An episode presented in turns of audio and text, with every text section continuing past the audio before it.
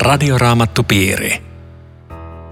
Tervetuloa seuraamaan Radioraamattupiiriä. Tällä kertaa tarkastelemme toisen Mooseksen kirjan lukuja 30 ja 31. Kanssani keskustelemassa ovat Riitta Lemmetyinen ja Eero Junkkaala. Minä olen Anu Ylhäisi. Tekniikasta vastaa Aku Lundström. Luen aluksi tästä luvun 30 alusta, jakeet 1-6. Tee akasiapuusta alttari suitsutuksen polttamista varten. Se olkoon nelikulmainen, sivuiltaan kyynärän mittainen ja kaksi kyynärää korkea, ja alttarin sarvet olkoot alttarin kanssa samaa kappaletta. Päällystä alttari puhtaalla kullalla sekä päällyslevy että kaikki sivut, samoin alttarin sarvet ja ympäröi alttari kultareunuksella – Kiinnitä alttarin kahdelle vastakkaiselle sivulle kultareunuksen alapuolelle kaksi kultarengasta kummallekin puolen. Ne olkoot kantotankojen pidikkeinä niin, että alttaria voidaan kantaa. Tee kantotangot akasiapuusta ja päällystä nekin kullalla. Aseta suitsutusalttari liiton arkkua ja sen kansilevyä suojaavan väliverhon etupuolelle pyhäkköteltan sen osan eteen, jossa sinä saat kohdata minut siinä oli aika yksityiskohtaisia ohjeita. Miksi Jumala antaa näin valtavan yksityiskohtaisia ohjeita monenlaisiin asioihin tässä? Se on aika hämmentävää. Siis koko tämä toisen Moseksen kirjan loppuosa on tämmöisiä ohjeita, joissa lukija välillä miettii, että mitä merkitystä kaikilla näillä, kuinka pitkä ja mihin pannaan ja näin. Mä ajattelen näin yleisemmällä tasolla, että yksen viesti on se, että Jumalan valtakunnassa ei toimita ihan miten tahansa. Jumala antaa tietyt pelisäännöt ja tietyt, voisinko sanoa, kaavat, joiden kanssa mennään. Ja, ja Jumalan toiminta on tietyssä mielessä sidottu niihin. Siis moni ajattelee, että kristillisyys mitä vapaampaa sen parempaa ja mitä vähemmän kaavoja ja ohjeita sen, sen hengellisempää. Mutta ei se me ihan näin. Esimerkiksi jos ottaa vaikka ehtoollisen, niin siinä täytyy lukea ehtoollisen asetussanat jos ei lueta, niin ei se ole ehtoollinen. Kasteen yhteydessä pitää lukea kasteen asetussanat. Sitten vielä isä meidän rukous, uskontunnustus kuuluu näihin. Ja ne on tärkeitä elementtejä, koska Jumalan ö, toiminta kytkeytyy tämmöisiin asioihin. Tai, tai voidaan sanoa, että ehtoollisessa täytyy olla leipä ja viini, ei sinne saa olla mitä tahansa. Kasteessa täytyy olla vesi ja Jumalan sana, ei mitä tahansa. Että on tällaisia elementtejä kristinuskossa, jossa se on Jumalan toiminta ikään kuin sidottu tietyssä mielessä tällaisiin kaavoihin. Ja niiden halveksiminen ei ole viisautta eikä, eikä kristillistä. Että tässä valossa mä ymmärrän, että Jumala on joskus jossain historian tilanteessa, jota me nyt luemme, antanut tietyt ohjeet, näillä mennään silloin. Nämä kaikki ei sido meitä, me emme rakenna alttareita, mutta tämä periaate sitoo meitä. Hyvä vastaus, erittäin hyvä vastaus Eero. Ja jotenkin huomaa, kun kirja lukee eteenpäin, että sitten kun, jos joku niitä rikkoi, se ei ollut semmoinen, että no ei se mitään, yritä seuraava kerran muistaa, mitä mä oon sulle sanonut, vaan se oli, se oli pyhä asia. Se oli myöskin pyhä se Jumalan reaktio. Eli voi sanoa, että kaikki, mikä koski pyhäkköä, jossa Jumala oli läsnä, niin se oli kuin eräänlainen korkea jännite, semmoinen voimala, että älä mene siihen, se on hengenvaarallista vaan toimi niin kuin Jumalan ohjeissa lukee.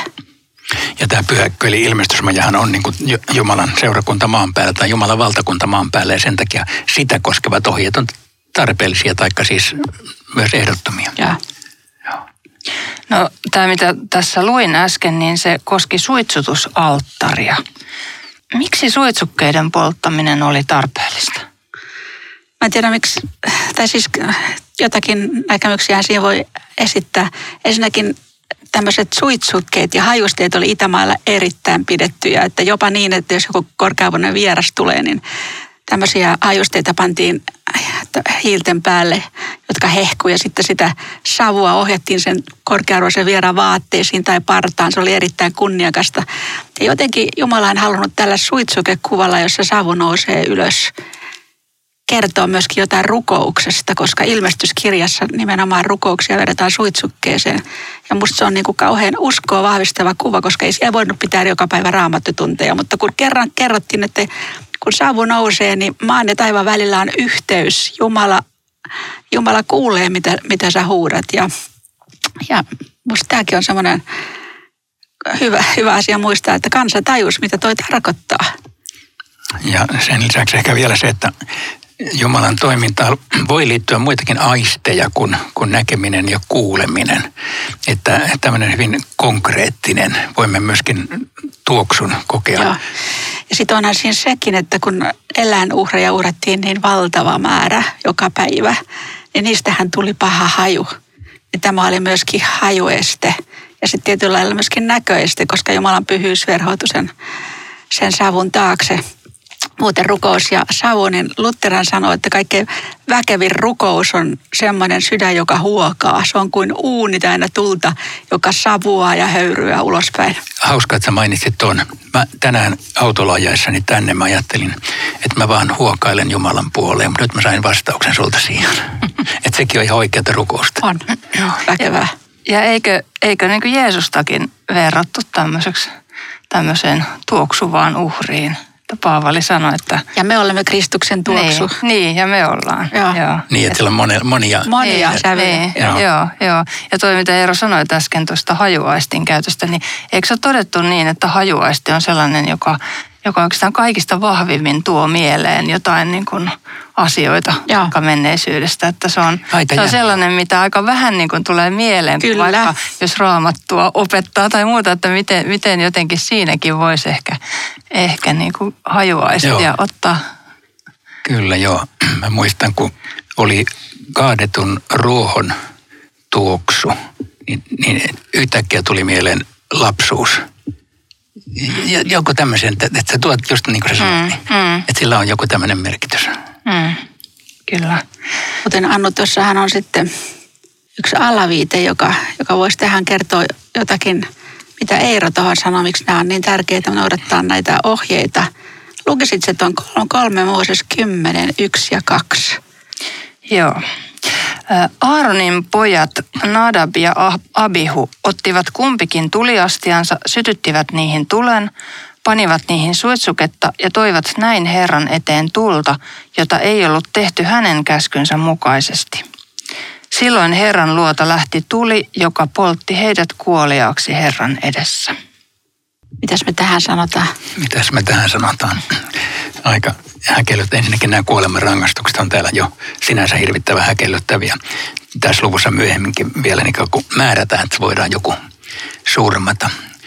No se osittain se liittyy siis sen ajan äh, tapaan, että, että ranga, äärimmäinen rangaistus oli tämä. Meillä se ei ole enää, mutta että, että se, se ikään kuin kertoo, että tuossa on rangaistuksen takaraja. Mutta luonnollisesti tässä tapauksessa puhuu Jumalan pyhyydestä, joka äh, esiintyy tällä tavalla, että jos Jumala on jotakin sanonut, niin älä päätä, että saat tehdä toisin.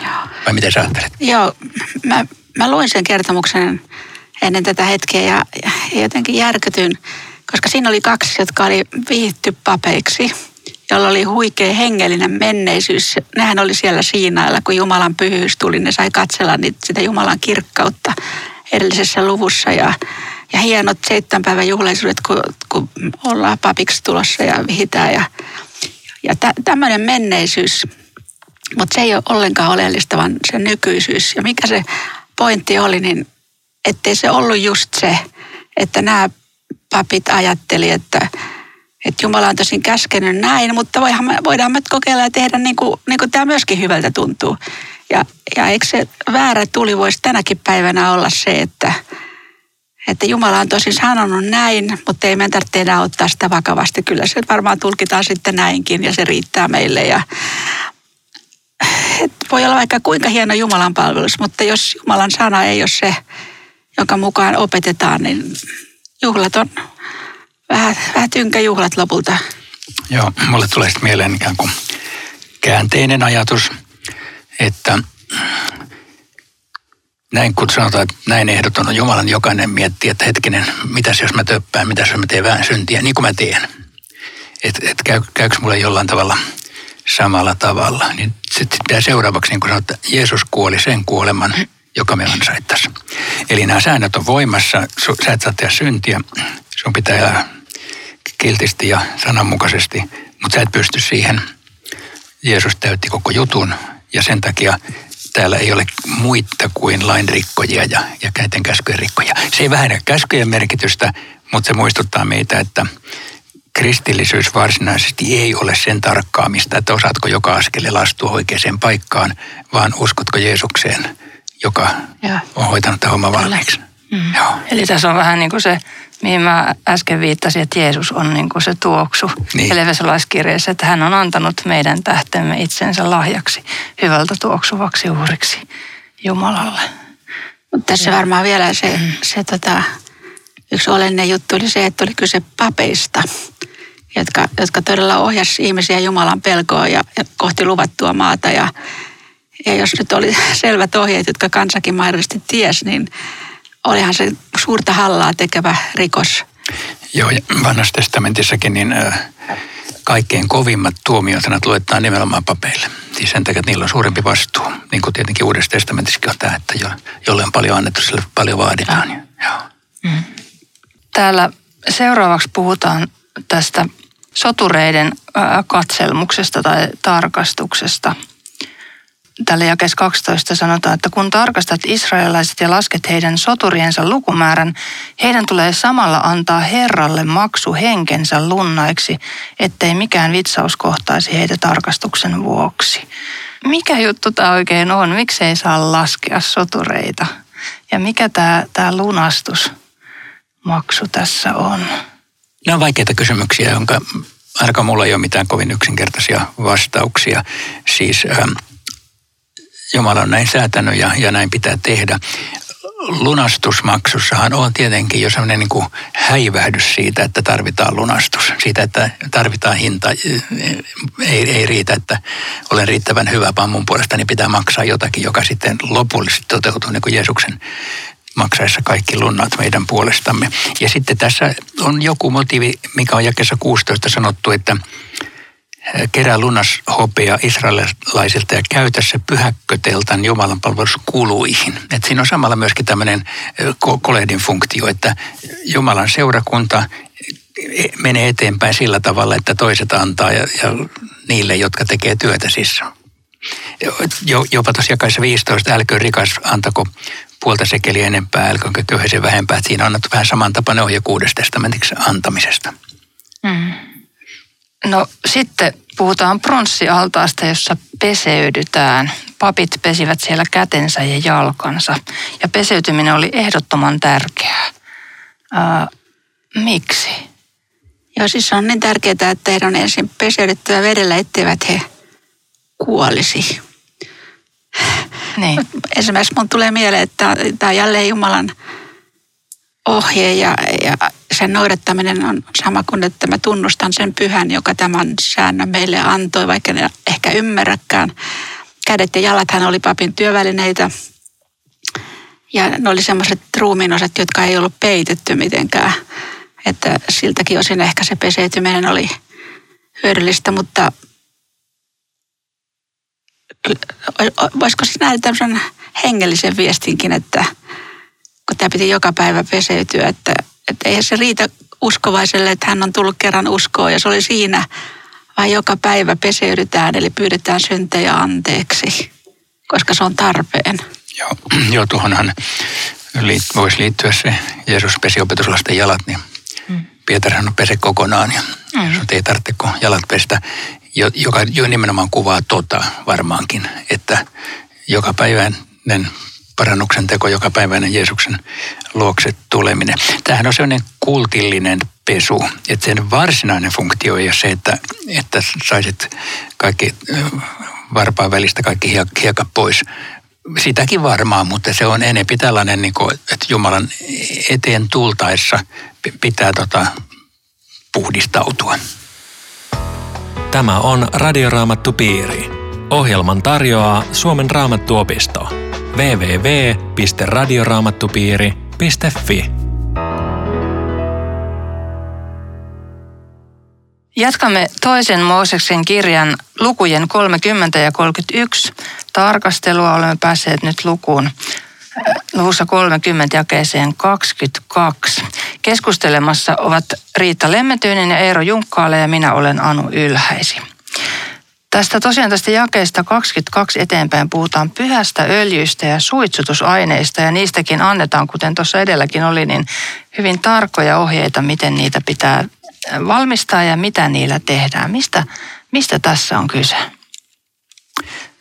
Öljy näyttää olevan siis läpi vanhan testamentin sellainen merkittävä väline. Siis me puhuttiin äskeisessä osassa, että Jumala antaa tämmöisiä konkreettisia ohjeita, tee tämmöistä ja tämmöistä, joka on jotenkin konkretiaa, niin öljy on yksi tällainen, joka liittyy pappisvihkimykseen, joka liittyy tässä ilmestysmajan kapistusten vihkimiseen ja joka on sitten tällainen hyvin keskeinen elementti koko, koko Jumalan palveluksessa.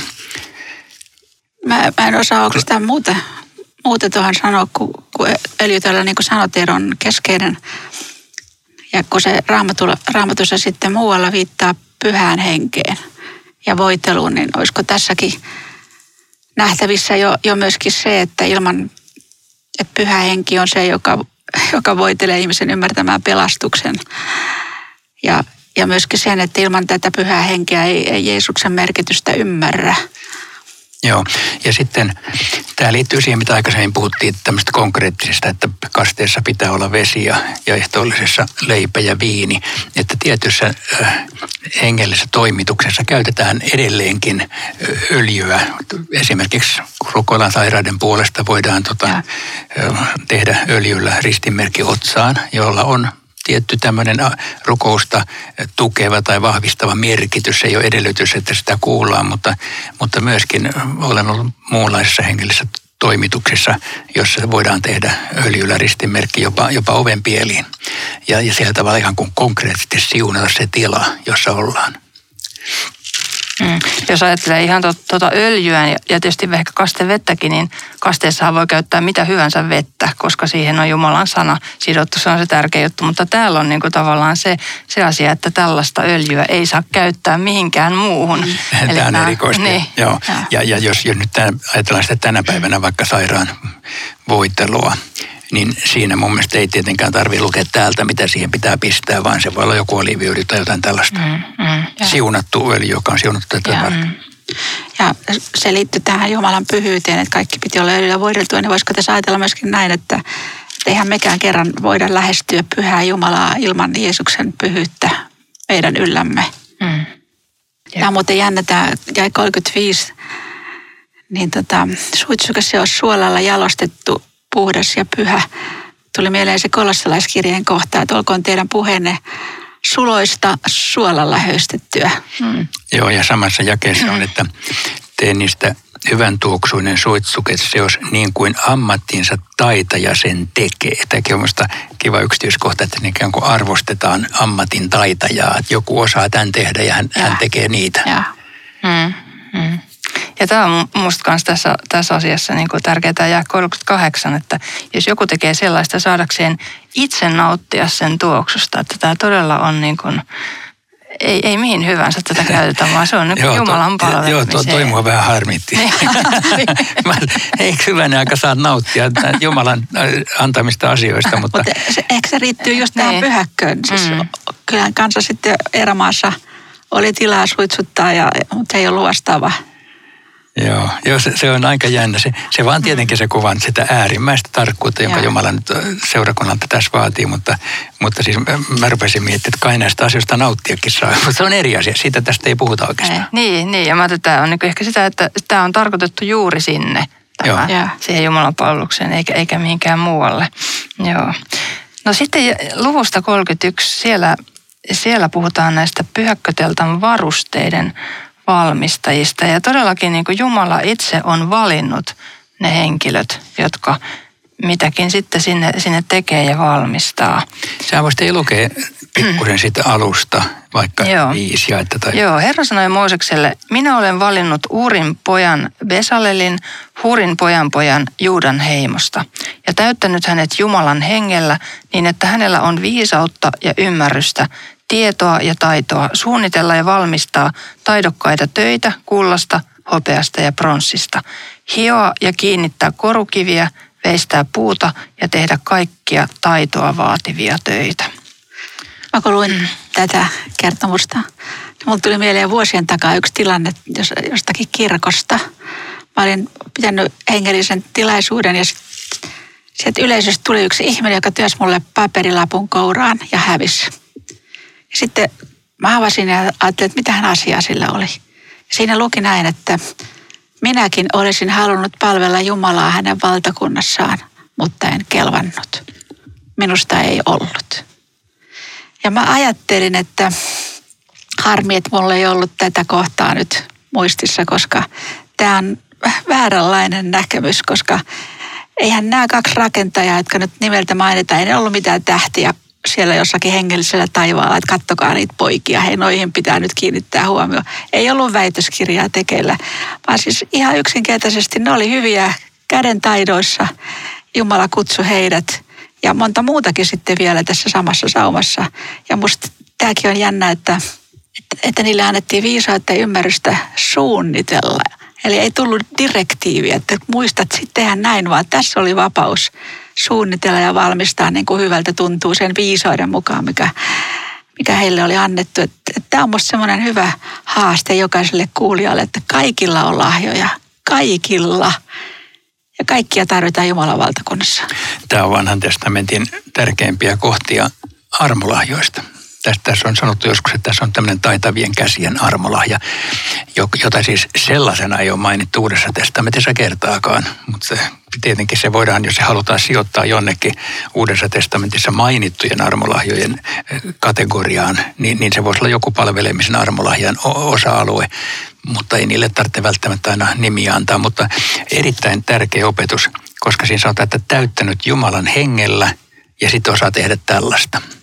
Siis että me usein saatetaan ajatella, että Jumalan hengellä täyttyminen on vain jotain sellaista spiritualiteettia, vain semmoista niin kuin hengellisestä toimintaa, julistusta tai puhumista tai jotain muuta. Mutta myöskin tämä, niin kuin sä sanoit, käsillä tekeminen, Jumala on antanut taidon. Ja tässä tietenkin voisi nimenomaan pohtia vielä sitä kysymystä, että mikä on niin sanottujen luonnonlahjojen ja armolahjojen välinen suhde. Mitäs tästä sanotte? Luonnonlahjat voi muuttua armolahjoiksi, jos Jumala saa niitä luonnonlahjoja käyttää. Tai sitten joskus Jumala yllättää antamalla armolahjen, joka, joka onkin aivan yllättävä ihmiselle itselleen. Että... Siis mitä sä tarkoitat? No, no ihan jo esimerkiksi vaikka uskonlahja. että et, et ei, se, ei se ole sellainen niin kuin luonnollinen tai, tai sairaiden parantamisen, Joo. että ei siinä ole mitään sellaista. Joo, mun mielestä just tämä on tärkeää, mm. että, että niitä on monenlaisia. Uusi testamentti korostaa, että armolajia on monenlaisia ja, ja nimenomaan monenlaisia. Ja tarkoittaa, että erityyppisiä ja paljon. Ja osa lahjoistahan on semmoisia todellakin, niin kuin Anu sanoit, että jolla ei ole mitään tekemistä meidän luontaisten taipumustemme kanssa. Mutta osa, ja luulakseni suurin osa, on semmoisia, joilla on tekemistä. Eli mä tarkoitan sitä, että ainakin kokemus on mulle osoittanut, että Jumala ottaa just ihmisten taipumukset ja kyvyt ja, ja ominaisuudet käyttöönsä. Ja silloin me voidaan puhua armolahjesta. Mehän ei ole totuttu yleensä sanomaan tämmöistä.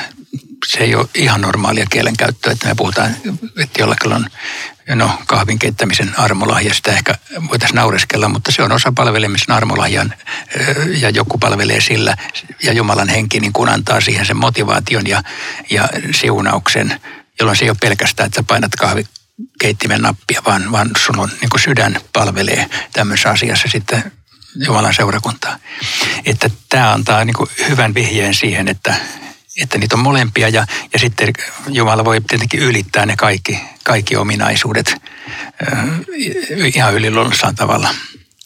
Hienoa, että tämmöinen yksityiskohta on tallennettu meille tänne tuhansien vuosien takaa rohkaisemaan jokaista miettimään, että missä hyvä Jumala saisin, saisin omilla lahjoilla olla iloksi toisille. Kyllä, ja kun vielä puhutaan hengen täyteydestä. Uudessa testamentissa tässä on täyttänyt Jumalan hengellä. Hengen täyteys tulee siinä, että tartut kirveeseen ja vasaraan ja rupet nakuttelemaan. Mm, toi, toi oli hyvä huomio, koska me ajatellaan, että se, se ilmentyy nimenomaan, että alan puhua kielillä tässä yhtäkkiä ja tai vastaavaa, mutta, mutta tällaista runsasta lahjojen käyttöä se on. Mm. Ja sitten tulee vielä viimeisenä jostain syystä sapattikäsky, eikä tämäkään ole viimeinen Mm. Että siitä taas muistutetaan. Joo, joo, täällä tosiaan puhutaan jatkossa sitten sapatista. Öö, ja tämä Jumalan palvelus nimenomaan pidettiin silloin seitsemäntenä päivänä, eli sapattina. Meillä kristityillä on sitten kuitenkin toinen päivä, se Jumalan palveluspäivä. Mistä, mistä se johtuu, että ei ole tätä, tätä vanhan testamentin sapatti-aikataulua sitten pidetty? Joo, tässä kristikunta heti, heti alusta saakka teki semmoisen erittäin radikaalin päätöksen, että koko vanha testamentti satsaa sapatin tärkeyden puolesta. Ja sitä, sitä ei voi muuttaa niin, että te, pidetään komitea koko ja keksitään uusi päivä. Mutta kun tapahtui jotain niin radikaalia kolmantena päivänä Jeesuksen kuoleman jälkeen, että hän nousi kuolleista, niin, niin se, se ikään kuin käänsi historian raiteiltaan to, to, toiselle raiteelle. Ja kristityt päätti, että tämä on nyt se päivä, jolloin siihen noudatettiin tavallaan näitä sapatin ohjeita, mutta vaihdettiin päivää. Ja sitten kylläkin Uusi testamentti sanoo toisaalta, että ei se niin hirveän väliä, mitä päivää pidätte pyhänä, mutta, mutta näin, näin kristityt alusta lähtien alkoi tehdä. No miten sitten, jos tässä jakeessa 13 sanotaan, että pitäkää kunniassa sapattia määräykset, jotka olen siitä antanut, sillä sapatti on sukupolvesta toiseen oleva merkkinä liitosta, jonka minä olen teidän kanssanne tehnyt. Siitä muistatte, että minä, Herra, olen erottanut teidät omaksi kansakseni. Eikö, eikö muilla kansoilla ollut sitten mitään vapaa-päivää tai sapattia? Mä en, mä en usko, että oli, koska tuota, kyllä tämä oli ihan selkeä ero Israelin ja muiden kansojen välillä. Juuri tämä säännöllinen toistuva pyhäpäivä. Ja niinhän se on tänä päivänäkin, että, että ainoastaan nämä kristinusko, juutalaisuus, islam tuntee tämän viikoittaisen. Muilla uskonnoilla ei ole viikoittaista pyhäpäivää. Radioraamattupiiri. Kiitos seurasta. Voit kuunnella tämän lähetyksen uusintana sunnuntaina heti kello 12 jälkeen. Kaikki Radioraamattopiiri-ohjelmat löytyvät myös osoitteesta radioraamattopiiri.fi ja spotify.comista. Voisitko Riitta rukoilla tähän lopuksi? Rakas taivaallinen Isä, kiitos siitä, että sinä olet tullut meidän maailmaamme ja me saamme sinua palvella. Näet, miten usein me väheksytään itseämme ja ajatellaan, että ei minusta ole. Mä en osaa niin kuin noi toiset. Mutta tänään sinä kutsut jokaista meistä omine lahjoinemme tulemaan esiin ja palvelemaan sinun ihmeellisessä valtakunnassasi. Anna meille kaikille suurta iloa ja halukkuutta tähän. Amen. Tavataan taas ensi viikolla. Hei hei. Radioraamattupiiri. www.radioraamattupiiri.fi